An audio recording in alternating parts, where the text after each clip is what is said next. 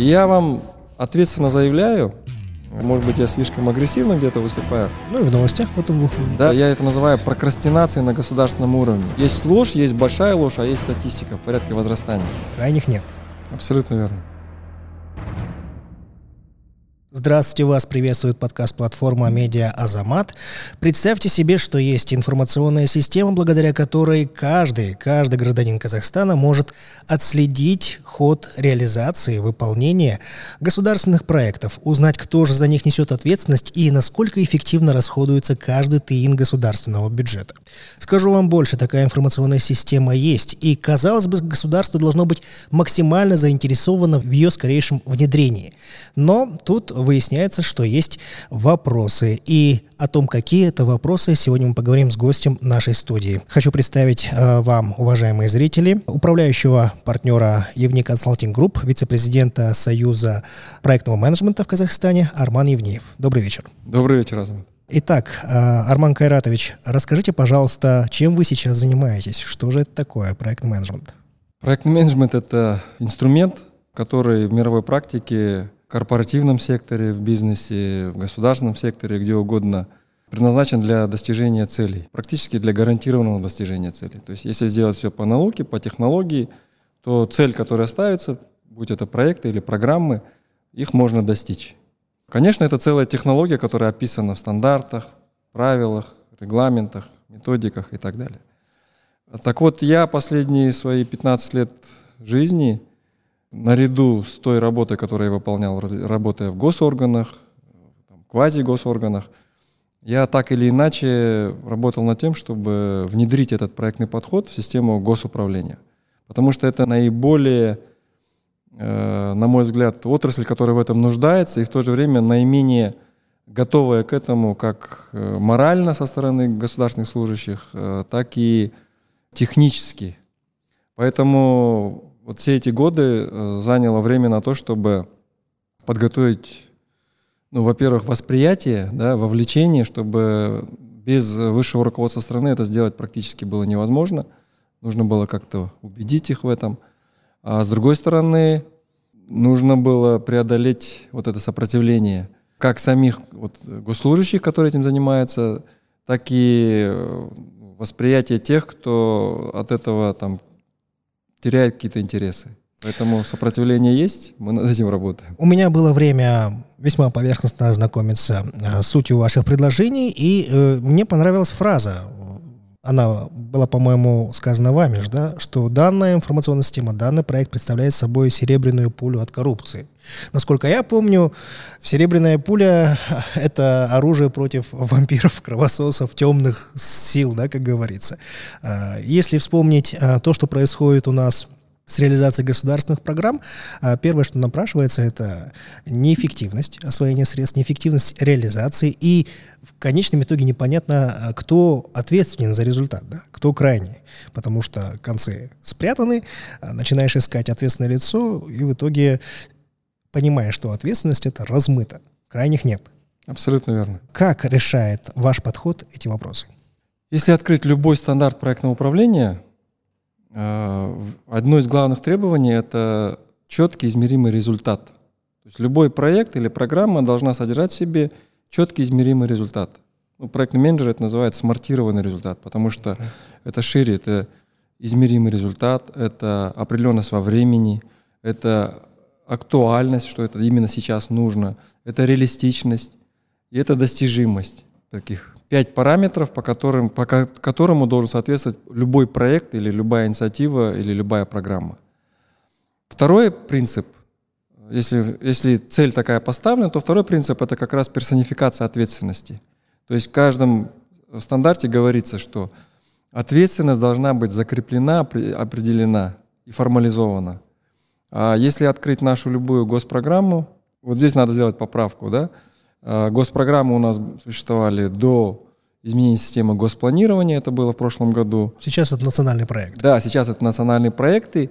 И одна из э, таких лозунгов, который был озвучен и вшит в нормативную правовую базу в систему госпланирования, это о том, что вот национальные проекты как раз-таки содержат в себе персональную ответственность. Потребовали, появились фамилии политических должностных лиц, которые отвечают за тот или иной сегмент национального проекта. Ну, тут есть но. Какое? Об этом. Но такое. Это все национальные проекты утверждены постановлением правительства. А если вот прошло буквально 12 октября 2021 года, прошло буквально несколько месяцев, ну, если посчитать, я думаю, что как минимум третья часть этих э, вице-министров, она уже не работает, а в постановлении они содержатся. То есть э, теперь те, кто сегодня, они могут сказать, ну, извините, э, там нет моей фамилии, там кто-то делал, не так делал, там и так далее. То есть сам формат, он, намерение есть, но реализация э, не до конца позволяет вот четко зафиксировать, с кого же спрос за эти KPI. А разве система не саморегулируема? Ведь я знаю, что в ведомствах есть, внутри ведомств есть проектные офисы, которые также ведут определенную работу. Разве это не эффективная структура? К сожалению, я вот э, некоторое время руководил вот этим вновь созданным офисом по мониторингу реализации национальных проектов. Э, примерно около года. Э, что я, с чем я столкнулся? Да, вот нам где-то в октябре эти нас проекты передали, сказали, вот национальные проекты, давайте их мониторить. Но я вам вот откровенно могу сказать, э, сколько у нас министерств, э, там порядка 15 центральных госорганов, э, сколько там вице-министров, там зам, заместителей председателей агентств. Из них я могу сказать, назвать одного-двух вице-министров максимум, максимум, которые реально заинтересованы и в еженедельном формате вообще интересовали, что происходит с нацпроектом, за который они отвечают. А в остальном работает только среднее звено. То есть сам формат, он не изменился. А, каждый отвечает за свой кусочек, за свой пункт. А, как только нужно что-то принимать решение на уровне руководства – опять начинается формализм, бюрократия, там напишите письмо там и так далее. То есть, То есть становится еще хуже, чем было. Отношение руководящего звено, звена к этому процессу, оно не изменилось, оно осталось в старом формате. Ну да, когда проектный офис находится в ведении самого ведомства, там как бы особо, как шеф скажет, так и будет. А, чем разница ваш подход? Почему он другой? И почему он, как вы считаете, более эффективный? А, на самом деле сложилась такая ситуация сейчас. А, в нормативно-правовой базе есть э, такое постановление правительства номер 358 об утверждении правил осуществления проектного управления. То есть это с точки зрения для правительства, для государственного масштаба, это такой большой проектный Uber, в котором государственные органы ведут все свои проекты, программы, видно все KPI, и она а, описывается как проектно-сетевая модель, то есть она открытая для бизнеса, для а, общества, для общественного мониторинга. Это, кстати говоря, тоже все прописано. И теперь вопрос в том, что технически, насколько это возможно. Потому что когда это закладывалось в постановление правительства, то это, это Само постановление писали более года. И когда его согласовывали, там, оно проходило все этапы согласования со всеми министерствами, там, все как положено. И э, выглядело достаточно фантастически. То есть, ну, это и сейчас выглядит фантастично. Да, то есть насколько это вообще возможно. Э, и тогда пришлось, э, вот я, моя команда, мы пытались доказать, показать, что это возможно. И мы сделали демо-версию. И тут началась пандемия, 20 год, да, нужно было преодолевать, нужно было принимать какие-то ну, антикризисные меры. И мы видели, что тяжело там и правительству, и, и, и людям. И мы, посоветовавшись с нашими партнерами европейскими, мы предложили, давайте в качестве пилота мы попробуем. Вот наш инструмент, давайте попробуем. И вот с 2020 года, весь 2020 год, 2021 год, мы шаг за шагом тестировали этот, эту систему. И убедились, что это вполне реально, это работает. А теперь понятно, что существует параллельная реальность, это вот э, законодательство там сервисной модели информатизации, то есть вот эти конкурсы там и так далее. И мы сказали, все окей, мы, наше предложение, нашу версию мы сделали, проводите конкурс. Если мы сделали, то вполне вероятно, что еще кто-то сможет сделать. Тем более тем, кто идет следом, ну, есть уже что смотреть.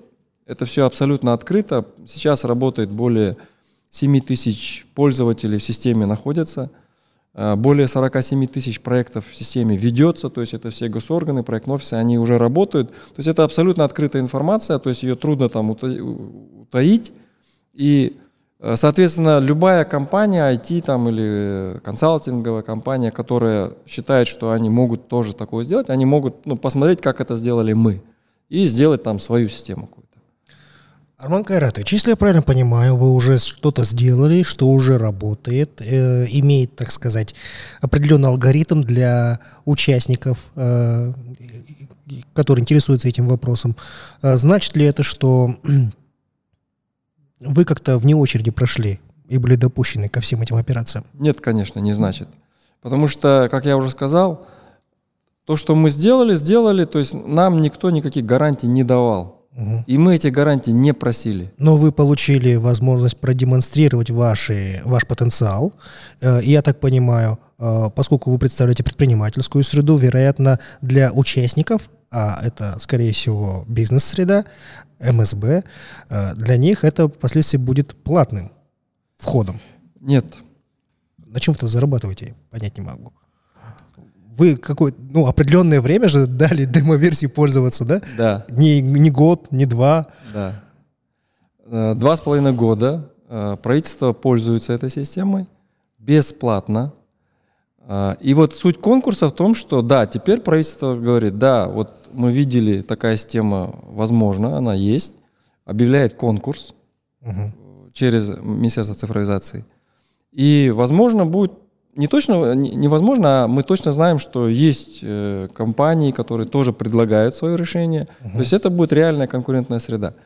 И а дальше да. уже... А в дальнейшем... Комиссия уже решит, наша система или другая система. Но... А в дальнейшем это перерастет в цифровую монополию какого-либо игрока, правильно понимаю? Когда правительство, когда правительство, в чем смысл вот этой проектно-сетевой модели? Когда правительство это сделает, угу то она будет открыта, она уже, правительство уже оплатило, купило. Угу. И эта система условиями конкурса э, подлежит, исходные коды переда, подлежат передаче. То есть это будет собственность правительства уже. Mm. И дальше его можно развивать. Это будет, если наша система называется там э, Easy Project, на основе Easy Project, то дальше она может называться там, не знаю, там Halak Project, например, там, или там uh-huh. Jai Project, или еще какие-то там варианты. То есть э, в дальнейшем оно будет передано с исходными кодами. Конечно. А конечно. вы в этом будете участвовать как консультант со стороны? Как консультанты, как техподдержка. Мы или кто, это может быть, оказывается, и любая другая компания. Угу. В, в этом смысл. Интересное Теперь смотрите, слово. Азамат. Извините, я перебью сейчас вас. Интересно, вы употребили э, определение Hulk Project. Э, что вот этот проект в дальнейшем даст не только правительству, да, а самому простому казаху, вот, как мне там, или вот мой оператор Ханат, или девочки наши сидят. Я так понимаю, существует некая возможность мониторить у каждого гражданина страны. Абсолютно верно. Ну, тут небольшая предыстория. Я буквально на прошлой неделе вот по поводу общественного мониторинга встречался с э, Дидаром Смогуловым. Uh-huh. Вот я считаю, что это вот одна из тех э, инициативных таких э, команд, который делает очень большую важную работу, и она результативная. Он был у нас, делился успехами. Да, вот он показывал, э, сколько они инициировали проверок, э, как, как эти дела передали э, в соответствующие органы, сколько из них дошли до суда и какой эффект в деньгах вся эта работа принесла. И там результаты впечатляющие.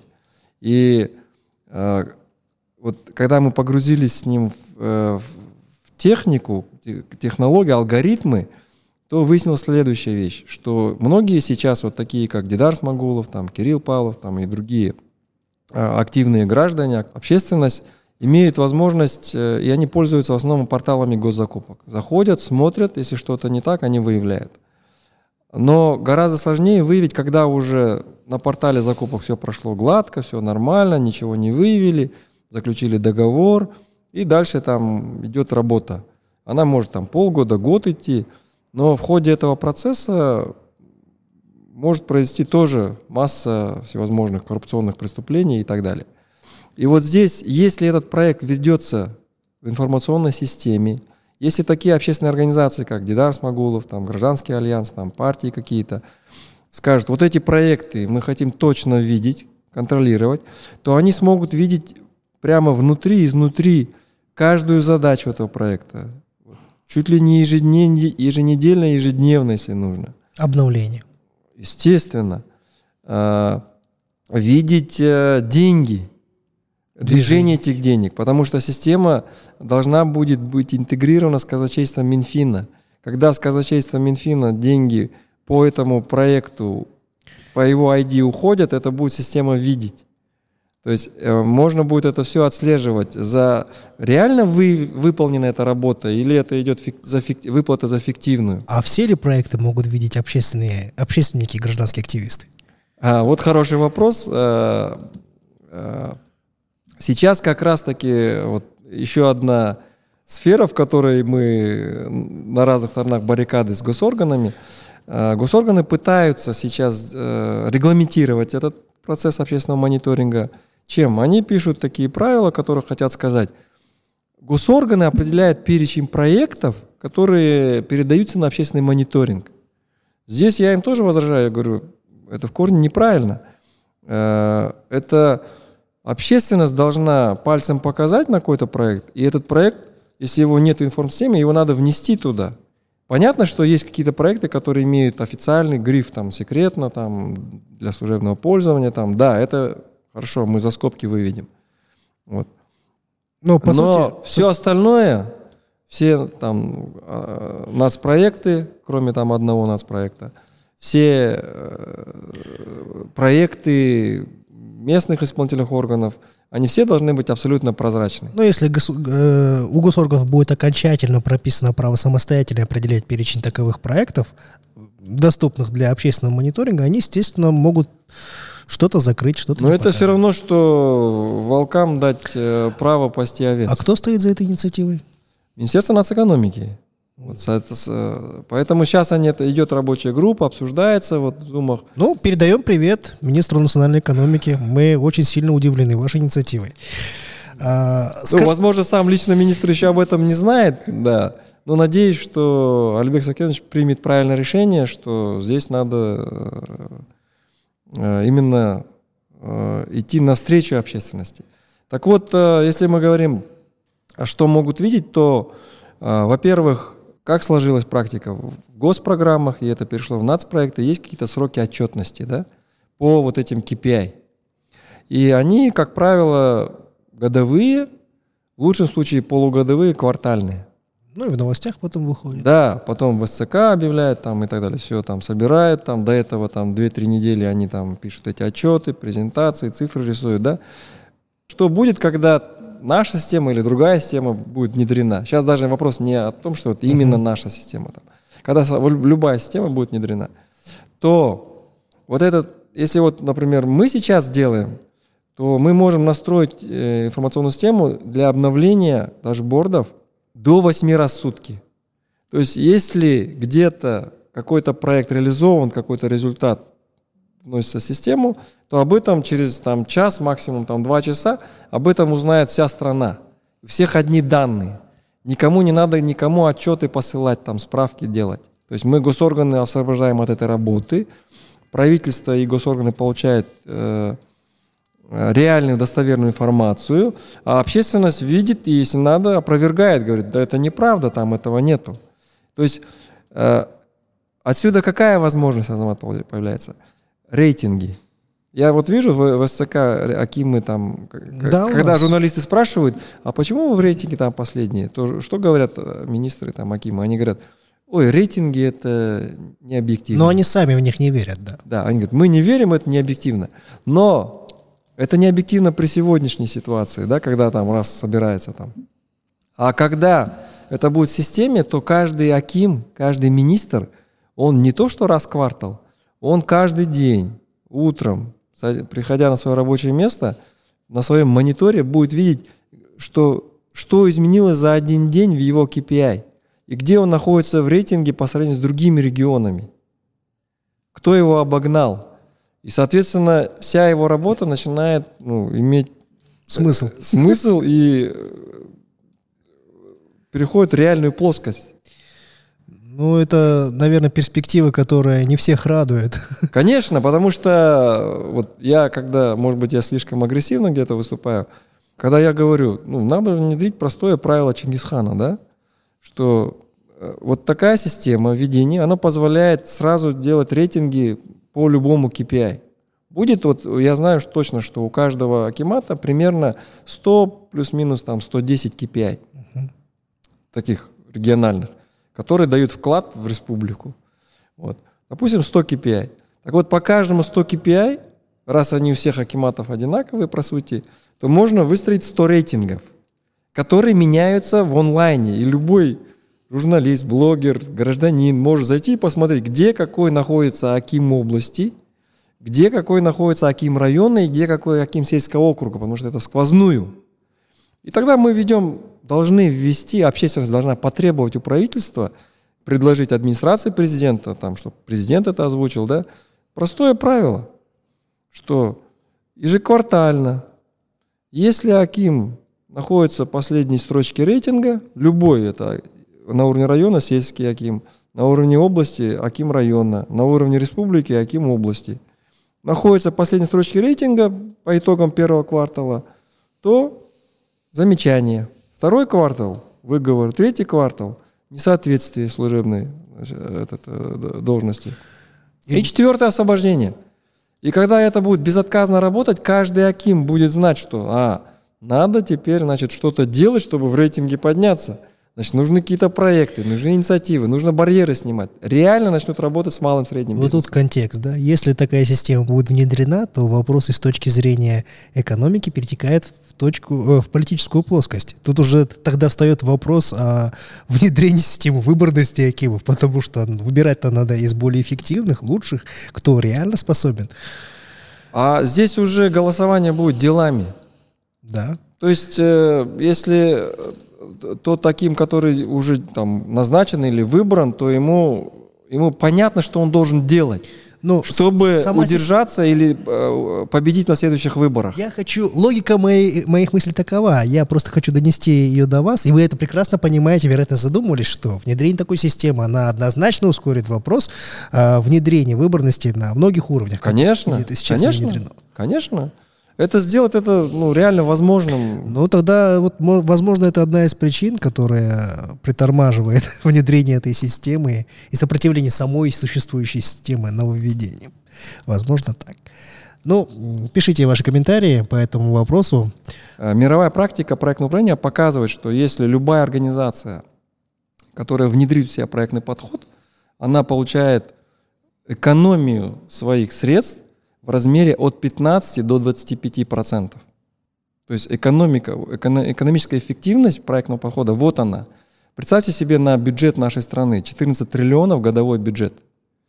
Ну даже возьмем, не будем брать 25 процентов, возьмем 10 процентов, э, возьмем меньше. Триллион. Даже если мы триллион, триллион экономим, как бы в дело пускаем. Э, мы сейчас вот сразу начали говорить об информационной системе, но тот, кто понимает и как бы профессионалы проектного управления, они точно знают, да, что на самом деле система проектного управления это гораздо больше, чем просто информсистема. Да, это, это один работа. из, один из компонентов, потому что я назову три ключевых компонента. Первый компонент, и это основной, это, конечно, люди. Люди и их компетенции. Представьте себе, у нас там более там, 85 тысяч государственных служащих. То есть по этой логике все эти 85 тысяч госслужащих должны уметь работать в этой системе, потому что они выполняют их функционал в этом. И они должны понимать вообще методологию проектного управления, да, то есть э, их надо обучить, сертифицировать, да, это тоже время, да, э, в академии госуправления, там, в университетах, там, на курсах каких-то и так далее. Ну да, фактически там надо всю работу пере, переформатировать. Да, и я вам ответственно заявляю, в свое время можно посмотреть мою ленту, я будировал вопрос и даже обвинил агентство по делам госслужбы в том, что они главный тормоз вообще этих реформ, модернизации госуправления. Сильно они меня тогда обиделись, там, предыдущее руководство. И э, я говорил о том, что если мы внедрим проектный подход, то количество государственных служащих мы безболезненно можем сократить вдвое. Потому что вы, Азаке, хорошо знаете, чем заняты наши госслужащие. Они 80% рабочего времени это написание друг другу писем или ответов на эти письма. Хорошая творческая работа. Ну, она, понимаете, это я это называю прокрастинацией на государственном уровне. То есть это разговор о деле, но не само дело. Им, бедным госслужащим, некогда самой работой заниматься, им нужно отчеты писать. И самое парадоксальное, что делается это ради того, чтобы был результат и были ответственные. В итоге ни того, ни другого. Да, и там каждый вот эту запуговичку пишет, все. А потом эти талмуды, их никто не читает, кроме самого этого исполнителя. Им, вы, под, вы откроете любой план э, госоргана, ну вот президент уже сколько поручает про план повышения доходов, э, вернее, про повышение доход, реальных доходов населения. Ну, это, наверное, самый главный вообще, да, KPI, который должен быть, волновать все госорганы. Что делают госорганы? Они принимают план повышения дохода населения, он утвержден постановлением правительства, ну, где-то, может, в течение месяца где-то. Месяц прошел, наверное. Если открыть этот план, то он ничем не отличается от тех планов, которые там 30 лет делали. Ну, по шаблону, да. Это мероприятие, форма завершения, срок исполнения и кто отвечает. Причем кто отвечает, это не фамилия, это, это опять же госорган. Форма завершения, как там пишут? Предложение в правительство, информация в правительство, Информация в АП. Понимаете? Любой вопрос, он решился, не решился, проблема снята, не снята. Он пойдет, и любой скажет, вот видите, мы такого числа информацию направили. Ко мне претензии есть, пуговицам претензии есть, все. Так вот, поэтому корневой вопрос по, при внедрении проектного подхода – это компетенции людей. И второй компонент – это методология. методология это нормативная правовая база, и единая терминология, единая методология, чтобы все говорили на одном языке. И третье – это вот эта единая информационная система. То есть, когда все три компонента будут, тогда будет вот этот эффект, о котором мы говорили, триллион можно сэкономить. Если одного из компонентов не будет хватать, то это риск, что, скорее всего, это не сработает. Поэтому, если внедрять, то надо все три компонента внедрять. Так вот, та вот боль, да, то, что я вот пытаюсь обратиться к общественности, она состоит в том, что есть риск. Я вижу это, допустим, по Министерству цифровизации. То есть у них, к сожалению, понимание, что ну, достаточно нанять компанию, которая сделает там информационную систему, ну, как, условно говоря, Microsoft сделал, да, этот, лицензионную купили, и типа все пойдет гладко. Не пойдет. Ну, да. Не пойдет. И вот недавно я тоже у себя там э, в ленте размещал, э, был отчет э, антикора о том, что там, за все годы там, независимости было разработано более 500 информационных систем, и треть из них подлежит списанию как не, ну, не работающей системы. Так вот, в этом смысле у, у нашего правительства, у Министерства цифровизации, у них, на мой взгляд, неправильный подход в корне, системный. Когда они покупают или заказывают любую информационную систему, они вот так и подходят, типа, дайте нам информсистему, дайте коды, и все.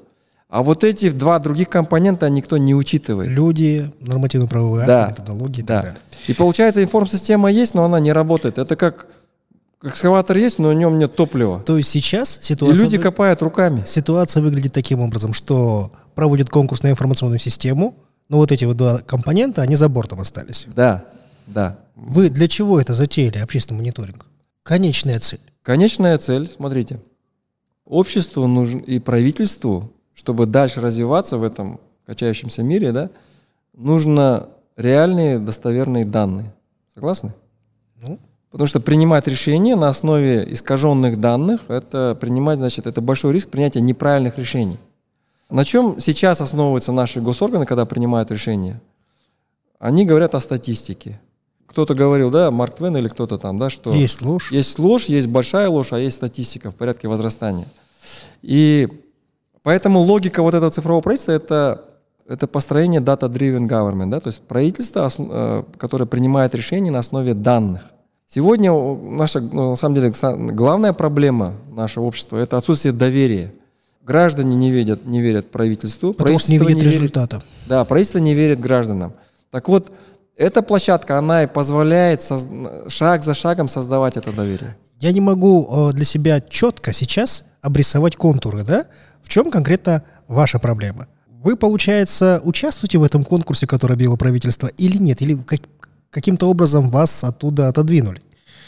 Почему вы подключили общество, когда возникли вот эти вот, ну, я даже не знаю, как сказать, не противоречия, да, а непонятная ситуация с государством? Значит, э, по конкурсу ситуация такая. Вообще конкурсы, логика конкурса такая. Сначала проводится квалификационный отбор. Ну, это утверждено там нормативными... Выбирают. Да, да, а, а весь алгоритм нормативными актами утвержден. То есть есть приказ, где все ходы расписаны. Так вот, первый этап – это квалификационный отбор. То есть любые компании, ну, там стандартные вещи, там справки банков, там Соответствие статьи адреса, там, шестой, да, и так далее, так далее, там, о госзакупках. значит, задолженности, там, это вот абсолютно стандартные вещи. А второй этап, те, кто пройдут квалификационный отбор, должны будут продемонстрировать прототип, и комиссия должна отобрать это лучшее решение, и, соответственно, это решение дальше должно пройти все этапы там, ввода в промышленную эксплуатацию, то есть информационную, на информационное тестирование, там, на информационную безопасность. Интегрирование с базами. Базы и так далее. То есть проверку там, спец, там, технических служб там, и так далее, и так далее. Этот процесс занимает ну, достаточно много времени. Что почувствовали? Почему мы стали об этом открыто говорить, и привлекать общественность? Говорить и привлекать общественность. Потому что на первом конкурсе нас отклонили. За что? Э, за то, что справка банка, мы представили э, QR-код, э, которым можно проверить и увидеть текущую там ситуацию банка. То есть, ну, вполне себе нормально. А они попросили на бумажке. Да. При этом при, при сдаче документов там менеджеры там при приемке наши менеджеры как бы показали и спросили, вот это достаточно? Нам сказали, о, да, нормально, у нас автоматизация, у нас там этот, все, вот цифровизация. Да, достаточно. В итоге комиссия говорит, надо было на бумаге синей печатью с подписью оригинал. Mm. Вот. И печать треугольная еще. Вот. И э, вторая причина – это срок действия заявки. Тоже при причине наш человек говорит, так, мне тут вот прям сдает и говорит, вот мне какую дату написать? Вот напишите вот э, срок э, окончания срока приема документов. Ну, указал срок наш парень. Тоже сказали, это неправильно, потому что уже у вас срок закончился, потому что у вас срок был тогда-то, а мы вот заседаем позже. То есть при наличии демо-версии работающей системы, которая два с половиной года находилась в распоряжении у государственных органов, вас даже не подпустили к этому конкурсу? Ну, по сути, да. Единственное, что, как мы потом уже узнали, они не допустили никого. То есть там подавало четыре компании, вот, э, не, и у тех тоже что-то нашли такое, такого же рода. Конкурс не состоялся? Конкурс не состоялся, закупать. теперь объявили повторный конкурс, uh-huh. что в это время пока вот это все происходит, на одном из там телеграм-каналов выходит статья в отношении вот меня лично и моей компании, и вот, э, вот нашей системы. Э, и, ну, по сути, прямое обвинение там в, коррупцию, в коррупции. Или как бы намеками, да, что что-то не то, там, что-то не так, там, и так далее. Там. Вот. И вот здесь, э, когда мы ну, стали общаться с э, авторами этой статьи, этого расследования, они, нам они говорят, ну, знаете, нам, мы даже не знаем, кто обратился, это нам поступило анонимно. Uh-huh. Вот, и они вот эту всю информацию, которая им поступила, они ее просто опубликовали. То есть я так понимаю, что есть э, какие-то силы. силы, третьи силы, да, которые может быть, э, э, заинтересованы в том, что, может быть, мы вообще не подадим на конкурс.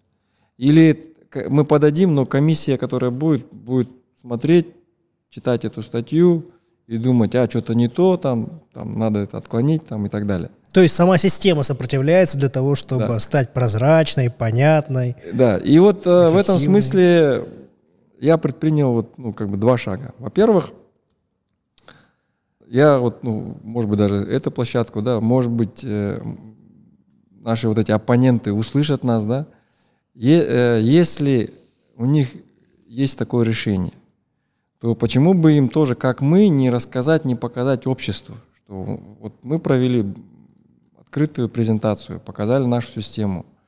Она есть записи на моей ленте, можно там полтора-два часа мы, э, там было более там 130 человек. В Фейсбуке открытая трансляция, в Зуме э, записи, все это есть.